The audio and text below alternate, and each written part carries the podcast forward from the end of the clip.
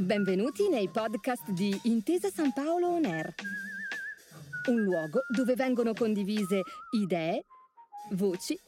e soprattutto storie. Buon ascolto. Benvenuti a Innovation Coffee, il ciclo di incontri a cura di Innovation Center di Intesa San Paolo, che si occupa di indagare e scoprire nuovi modi e nuovi strumenti per costruire il futuro. Oggi con Andrea Pittana, professore di Fashion Psychology presso l'Istituto Marangoni di Milano, scopriamo gli effetti identitari e reputazionali che ci attendono con la nascita di una nuova dimensione, quella del metaverso. Ciao a tutti,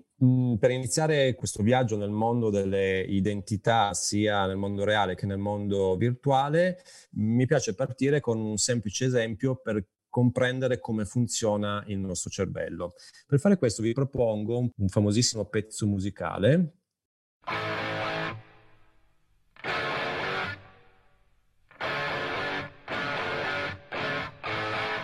Ecco, che cosa ha fatto il vostro cervello in questo momento? Attraverso dei sensori è riuscito a percepire ovviamente un, una musica sì. e ovviamente attraverso il suo eh, archivio storico è andato a ripescare quella, quell'informazione abbinandola ovviamente a che cosa? A un testo specifico e probabilmente se lo conoscete anche al titolo della canzone e al gruppo musicale. Erano appunto gli ACDC e Cosa succede nel nostro cervello? Proprio attraverso tutta una serie di eh, microcorrenti sono state attivate eh, queste aree cerebrali che ci hanno permesso di ascoltare la musica, di interpretarla e ovviamente di dargli un significato. Tutto questo accade ovviamente in tutto quello che facciamo quotidianamente, accade anche nel dare significato a quello che io sto dicendo in questo momento, accade quando guardiamo un tramonto, accade quando guardiamo un, un, un profilo Instagram. In sostanza, tutta una serie di microcorrenti attivano tutte queste aree cerebrali insieme poi a mh, neurotrasmettitori uno su tutti la dopamina, che spesso ne sentiamo parlare ultimamente, che ci permettono comunque di vivere in qualche modo questa esperienza e di dargli un significato. Un altro elemento chiave nel nostro cervello, che cos'è, oltre ai microcorrenti e neurotrasmettitori, è il tema delle emozioni. Eh, mi piace citare sempre qui uno studioso che si chiama Antonio Damasio, che è un neuroscienziato di origine portoghese che lavora però alla California University, lui dice che noi non siamo esseri pensanti che si emozionano, ma siamo prima di tutto esseri emotivi che pensano, ovvero mette in primo pa- piano il tema delle emozioni, che sono gli elementi chiave che ci fanno dare un senso anche semplicemente all'ascoltare la mia voce, eh, c'è una sfumatura in qualsiasi cosa che facciamo che ha un tema emotivo importante. Tant'è che quando viviamo delle esperienze reali, come un viaggio, eh, io penso al mio viaggio di quest'estate in Islanda, eh, ho ancora la percezione, ad esempio, il suono delle cascate che mi ha colpito tantissimo. Perché? Perché durante la visita durante il periodo in cui ho fatto questa, questa vacanza, ovviamente eh, le emozioni positive che mi ha trasmesso quei posti hanno segnato e eh, evidenziato una sorta di magazzino di memoria molto importante che tutt'oggi quasi basta guardare un'immagine, ad esempio, delle, delle cascate di Godifos per quasi sentire il suo rumore. La stessa cosa accade se ci spostiamo altri, nel mondo non reale, nel mondo digitale, ad esempio quello dei social. Eh, molte immagini che vediamo nei social, non solo su Instagram, eh, possono trasmetterci eh, informazioni, ma anche molte emozioni. No? Pensate anche lì a vedere persone a voi care in questi social, oppure eh, vedere un, un'immagine di un tramonto, di un posto a voi caro. Eh, nello stesso modo, e quindi qua ritorna sempre per quanto riguarda il nostro cervello, proprio microcorrenti, neurotrasmettitori che intervengono anche nella nostra percezione quando, ad esempio, viviamo un'esperienza immersiva con la virtual reality, con un visore, ad esempio. E tutto questo accade anche nel tema del, del, appunto del podcast di oggi, che è quello legato alle identità virtuali anche nel metaverso. E, ehm, che cos'è questo metaverso? Diamo brevemente una spiegazione di che cosa si tratta. Il metaverso sostanzialmente è come una sorta di sito internet dove attraverso un avatar, che è possibile appunto costruirsi, noi siamo in grado di essere non solo dei spettatori, ma anche di protagonisti all'interno di questo, di questo ambiente. Perché è come sostanzialmente pensare di un aereo per andare in una sorta di Gardaland, eh, di Euro Disney, dove però per poter entrare ho bisogno di una sorta di avatar, cioè di una mia trasposizione più o meno fedele, poi vedremo questo è proprio uno dei temi delle identità che ci portiamo nei vari, nei vari mondi, eh, in, questa, in, questo spazio dove posso fare n cose, tra cui assistere a degli eventi, eh, incontrare delle persone, parlare con le persone, acquistare dei prodotti e vivere comunque delle esperienze specifiche all'interno di questo mondo unico e speciale. In questo momento eh, siamo in una fase storica per quanto riguarda il metaverso in cui esistono molti diversi player che stanno in qualche modo combattendo per definire un po' quale sarà il metaverso un po' del futuro. Ovvero è un po' come pensare a tutto quello che è accaduto con il mondo dei social. Se vi ricordate, forse qualcuno di voi se lo ricorda, uno dei primi social è stato MySpace, eh, che ad oggi ha, ha, perso sostanzialmente la sua guerra come social, tant'è che hanno vinto tutta la parte legata a Facebook, quindi Facebook, Instagram e via dicendo, che oggi, oggi TikTok, che sono sicuramente i, i, social che in questo momento hanno più udien- utenti e quindi anche più, uh, più, seguito. La stessa cosa sta accadendo adesso, ci sono sostanzialmente quattro big player in questo momento che sono Decentraland, Sonium Space, Roblox, Roblox e The Sandbox, che sono quelli più attivi, dove se andate a fare anche una googolata potete trovare anche n eh, come dire, eh, azioni che fanno diverse aziende all'interno di questi nuovi mondi, questi metaversi. E, ad esempio ho sperimentato, ho provato ad approcciare a The Centraland, che è uno dei insomma, più attivi in questo momento. E cosa ho fatto? Beh, sono andato, mi sono loggato e ho creato il mio avatar. Un avatar ovviamente eh, simpaticamente simile a me, ma io ad esempio non ho capelli, ma bene, il mio avatar l'ho fatto con i capelli, perché ho detto, beh aspetta, almeno nel mondo del metaverso voglio avere una bella pettinatura. A parte gli scherzi, il tema è proprio la costruzione del proprio avatar e la costruzione di una nuova identità ed è stata una cosa interessante ed è stato interessante poi, come dire, eh, eh, vedere che il mio avatar appunto aveva delle caratteristiche non propriamente così aderenti a quelle che sono le mie caratteristiche nella vita reale. All'interno di Decentraland, come metaverso, abbiamo ovviamente una serie di regole. Una di queste regole è che se vuoi acquistare dei prodotti devi usare la moneta del metaverso specifico. In questo caso la moneta di Decentraland è Mana ed è eh, su una base di blockchain, su una delle più piattaforme più famose di blockchain che è Ethereum. Cosa posso fare all'interno con la moneta appunto del, di Mana? Posso comprare ad esempio i classici NFT, non fungible token, che sono in sostanza degli oggetti che posso utilizzare esclusivamente all'interno ovviamente del, eh, del metaverso appunto di Centraland. Um, anche un big come il famoso Facebook ha il suo metaverso con Horizon World che in questo momento però è accessibile esclusivamente attraverso un visore. Quindi che cosa abbiamo visto sostanzialmente? Che l'identità, ognuno di questi mondi ha potenzialmente la possibilità di farci esprimere un'identità differente. Quindi abbiamo un'identità nel mondo reale, una nostra identità nel mondo dei social media, abbiamo una nostra identità per quanto riguarda delle esperienze nella virtual reality e abbiamo un avatar, un'identità quindi specifica per il mondo del metaverso. Tutte queste identità per fare un po', come dire, ordine e cercare di capire che cosa vuol dire avere identità differenti e con, esprimere elementi differenti in questi diversi mondi, eh, bisogna fare una piccola premessa, proprio entrando più nei temi psicologici, definendo che cosa significa personalità, che cosa significa identità e che cos'è invece un'immagine. Per descrivere la personalità, io normalmente faccio riferimento al mondo delle mondo della psicologia ha più di dieci correnti che si sono occupati in maniera approfondita di, di, personalità. Quella che ultimamente è sicuramente quella più vincente, quella più pop, quella che è stata più in qualche modo uh, condivisa e comunicata,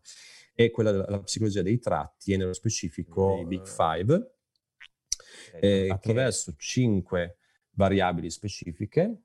è possibile definire quella che è la struttura un po' di personalità di, una, di, appunto, di un individuo. Struttura che è fondamentale ed è profonda ed è qualcosa che stabilisce il modo che abbiamo di pensare e il modo che abbiamo anche di agire. Quindi di conseguenza va a indicare anche in maniera importante qual è il nostro destino sotto questo punto di vista. Facciamo un esempio molto semplice, prendendo come elemento chiave uno di questi cinque variabili del modello dei Big Five,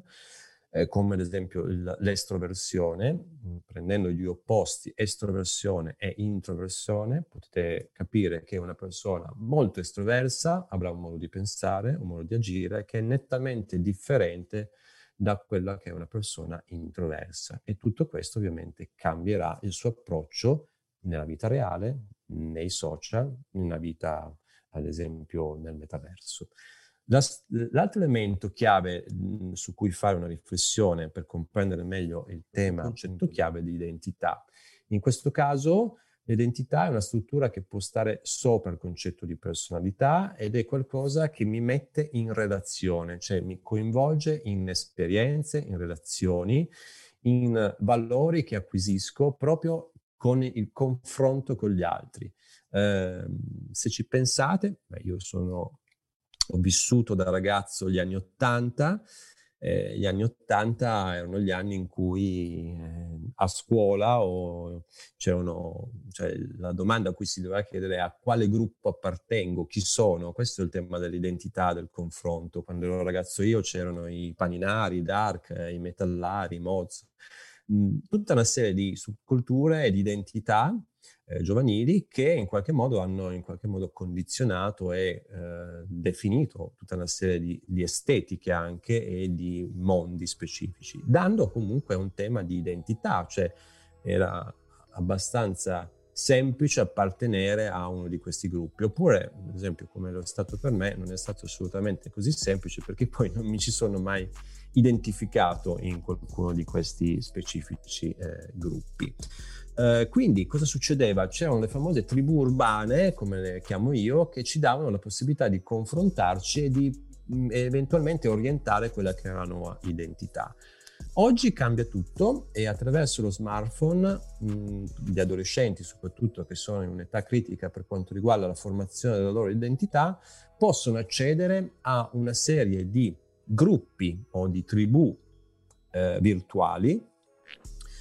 eh, molto più ampie, molto più articolate, tribù che spesso fanno riferimento a degli, degli influencer, ovvero delle, dei, dei ragazzi o delle ragazze che hanno comunque un seguito e un credito relativamente a quel specifico gruppo. Quindi descrivono un modo specifico di parlare, descrivono ovviamente caratteristiche estetiche e quindi questa ricerca proprio estetica non avviene più spesso in ambito uh, di vita reale, ma avviene più spesso in ambito in di, vita, di vita virtuale. Tutto questo è una grossa opportunità come anche un grosso problema, perché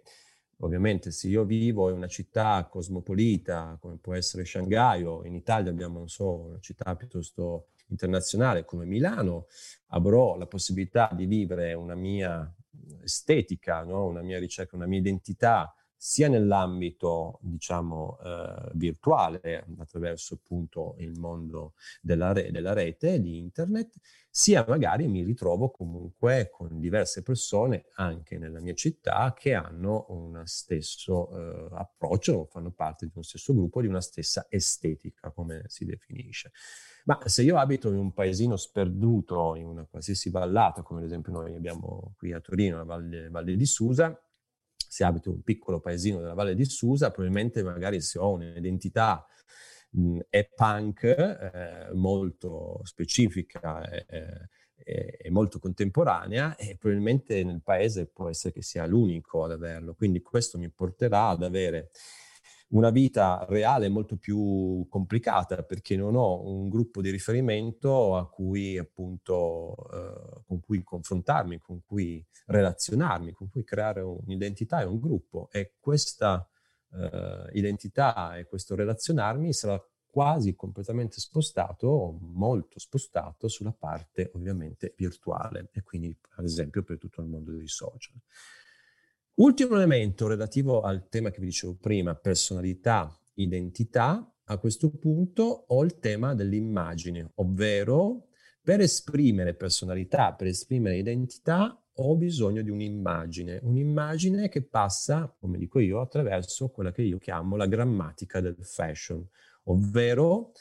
eh, come nella grammatica punti, virgole, parole, eh, preposizioni costruiscono un significato, una semantica, eh, un significato specifico, nello stesso modo nell'ambito del fashion abbiamo abiti, scarpe, borse, acconciature, trucchi, tatuaggi, occhiali, gioielli, orologi, lo smartphone stesso, addirittura il profumo e molti altri elementi che costituiscono che cosa?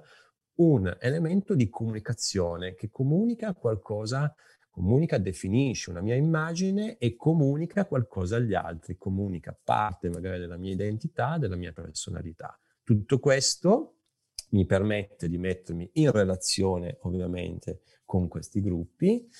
e tutto questo è mediato ovviamente dai prodotti del mondo del fashion e soprattutto è mediato tantissimo da dal valore simbolico che hanno i brand, ovvero una semplice t-shirt non brandizzata viene percepita esclusivamente probabilmente come un oggetto che ha una sua funzionalità d'uso. Mentre una t-shirt brandizzata con un brand famoso Luxury, esempio classico che in questo momento è molto hype, che è Gucci,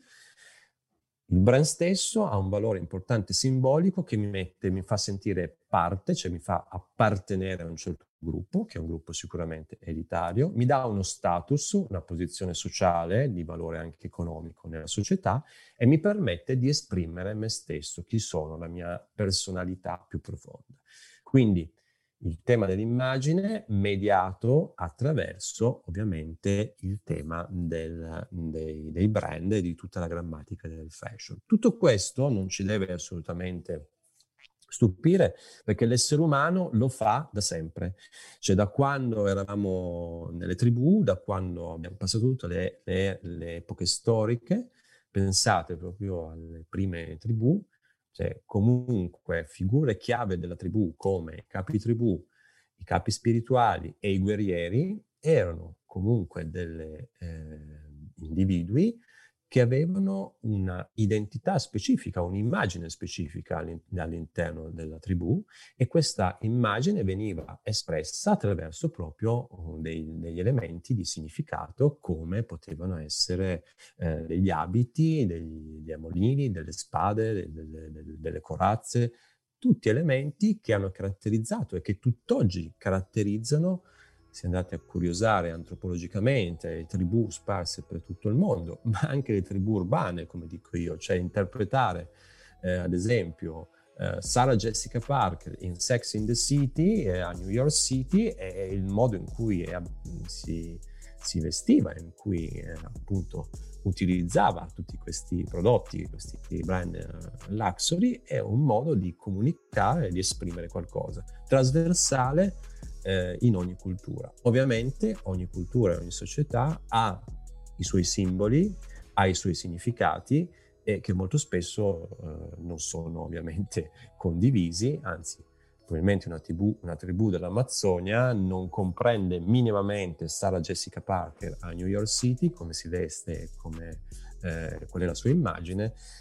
magari ovviamente noi non comprendiamo quelli che sono i simboli, gli elementi chiave che caratterizzano una tribù amazzonica. Il tema dell'immagine è un tema che viviamo quotidianamente perché ogni giorno decidiamo qual è, deve essere la nostra immagine.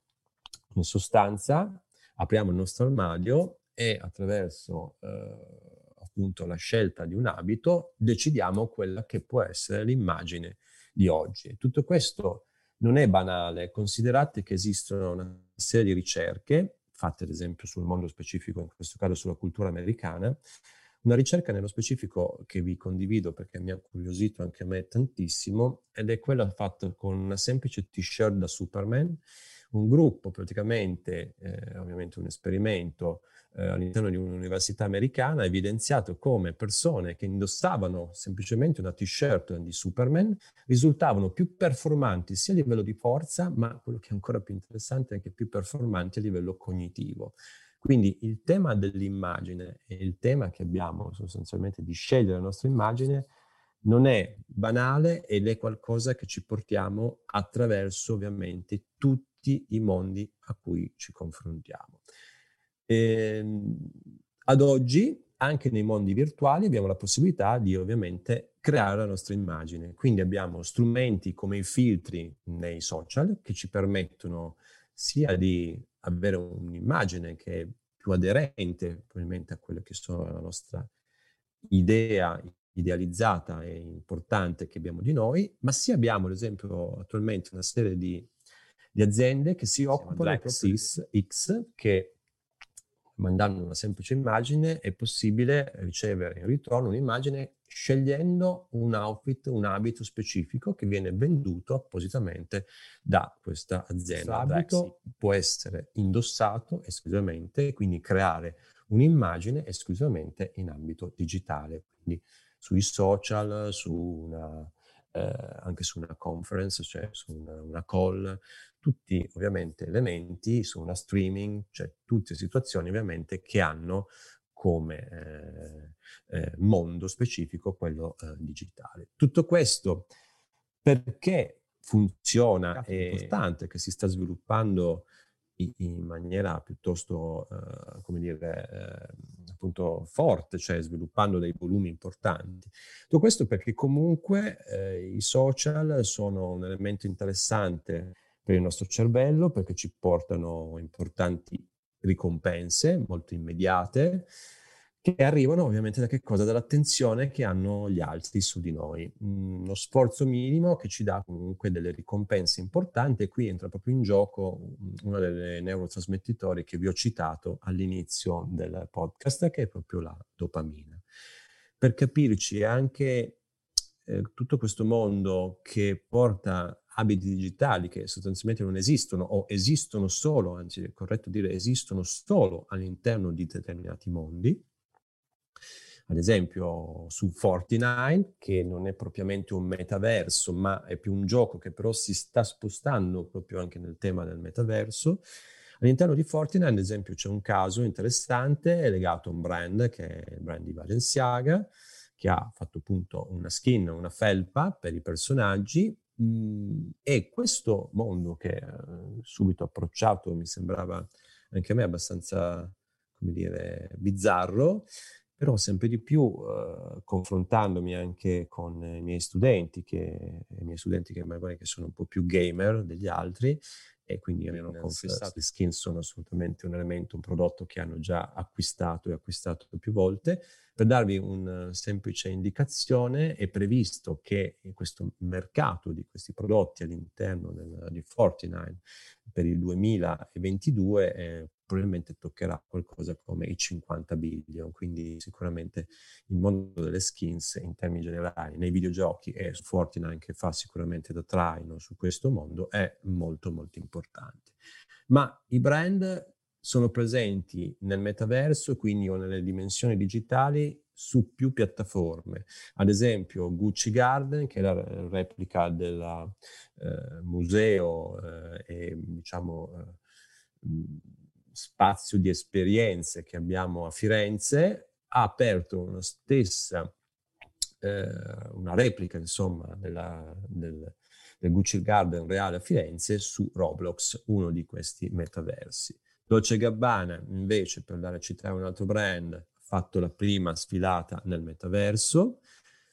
e esiste già una metaverso Fashion Week ovvero ovviamente una parte del metaverso dove appunto una delle promesse specifiche che portano all'interno di, questo,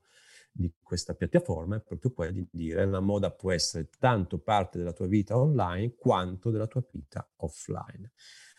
Eh, per darvi ancora un input sul mondo del, del metaverso, per capirci esiste già anche su Roblox Nike Land,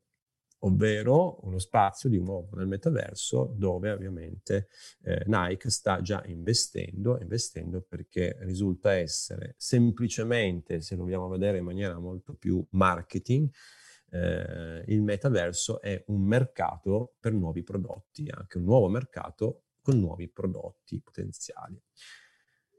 Cosa possiamo dire ancora su tutto questo, parlando ancora di identità? C'è un tema importante, però ci possiamo muovere, ci, probabilmente ci muoveremo in maniera abbastanza agile attraverso tutte queste identità in questi mondi virtuali, mondi virtuali e mondi reali. C'è però un tema fondamentale che evidenziano le ricerche di psicologia ed è questo, che spostandoci tra i vari mondi possiamo variare ovviamente la nostra identità e l'immagine che diamo all'interno di quel mondo tutto questo eh, però eh, possibilità di cambiamento e quindi di creare quello che gli psicologi adesso chiamano il sé potenziato, cioè in sostanza una sorta di auto-idealizzazione del sé all'interno di questi mondi. Allora, quindi vuol dire eh, avere la possibilità di entrare in un mondo virtuale con delle potenzialità estetiche o non solo, anche di stile di vita che magari nella vita reale non riusciamo a ottenere. Tutto questo crea una sorta di scollamento tra la vita virtuale e la vita reale. Quindi il consiglio che viene dato dagli psicologi è quello di allineare il più possibile le nostre identità nei vari, nei vari mondi. Oh. Eh, quindi eh, giocare con la propria immagine può essere qualcosa che in termini ci aiuta, ma non sempre è qualcosa che può essere vissuto in maniera così leggera e, e facile. Um, però il, metaverso, come ad esempio la realtà virtuale, hanno uh, diverse potenzialità, eh, nel senso ad esempio io ho un collega che lavora molto bene con la realtà virtuale, ad esempio per curare ad esempio alcune fobie, come ad esempio la fobia di volare e quindi ad esempio eh, far vivere in maniera virtuale tutti quelli che sono gli step che portano a fare un volo eh, e un, ovviamente seguiti da un, uno specialista è ad esempio una potenzialità che uno può avere per riuscire a eh, superare ad esempio una, una fobia. Bene, ehm, questi spero siano stati tutta una serie di esempi e di considerazioni che possiamo tenere presente per considerare che spostarsi assolutamente in più mondi sarà qualcosa che probabilmente sarà sempre più comune per ognuno di noi. Nello stesso tempo, proprio perché le emozioni che possiamo vivere in questi mondi virtuali sono altrettanto interessanti e affascinanti per il nostro cervello, bisogna fare in modo di bilanciare in qualche modo eh, le nostre esperienze a livello virtuale quanto le nostre esperienze a livello reale. Io direi che spero di aver esaurito tutti quelli che sono i temi principali relativi a questo mondo dell'identità. Non è che sono esauriti, però abbiamo dato almeno un accenno e abbiamo cominciato so, a comprendere cosa vuol dire muoversi con diverse identità in mondi differenti. Grazie per aver ascoltato i podcast di Intesa San Paolo On Air. Al prossimo episodio.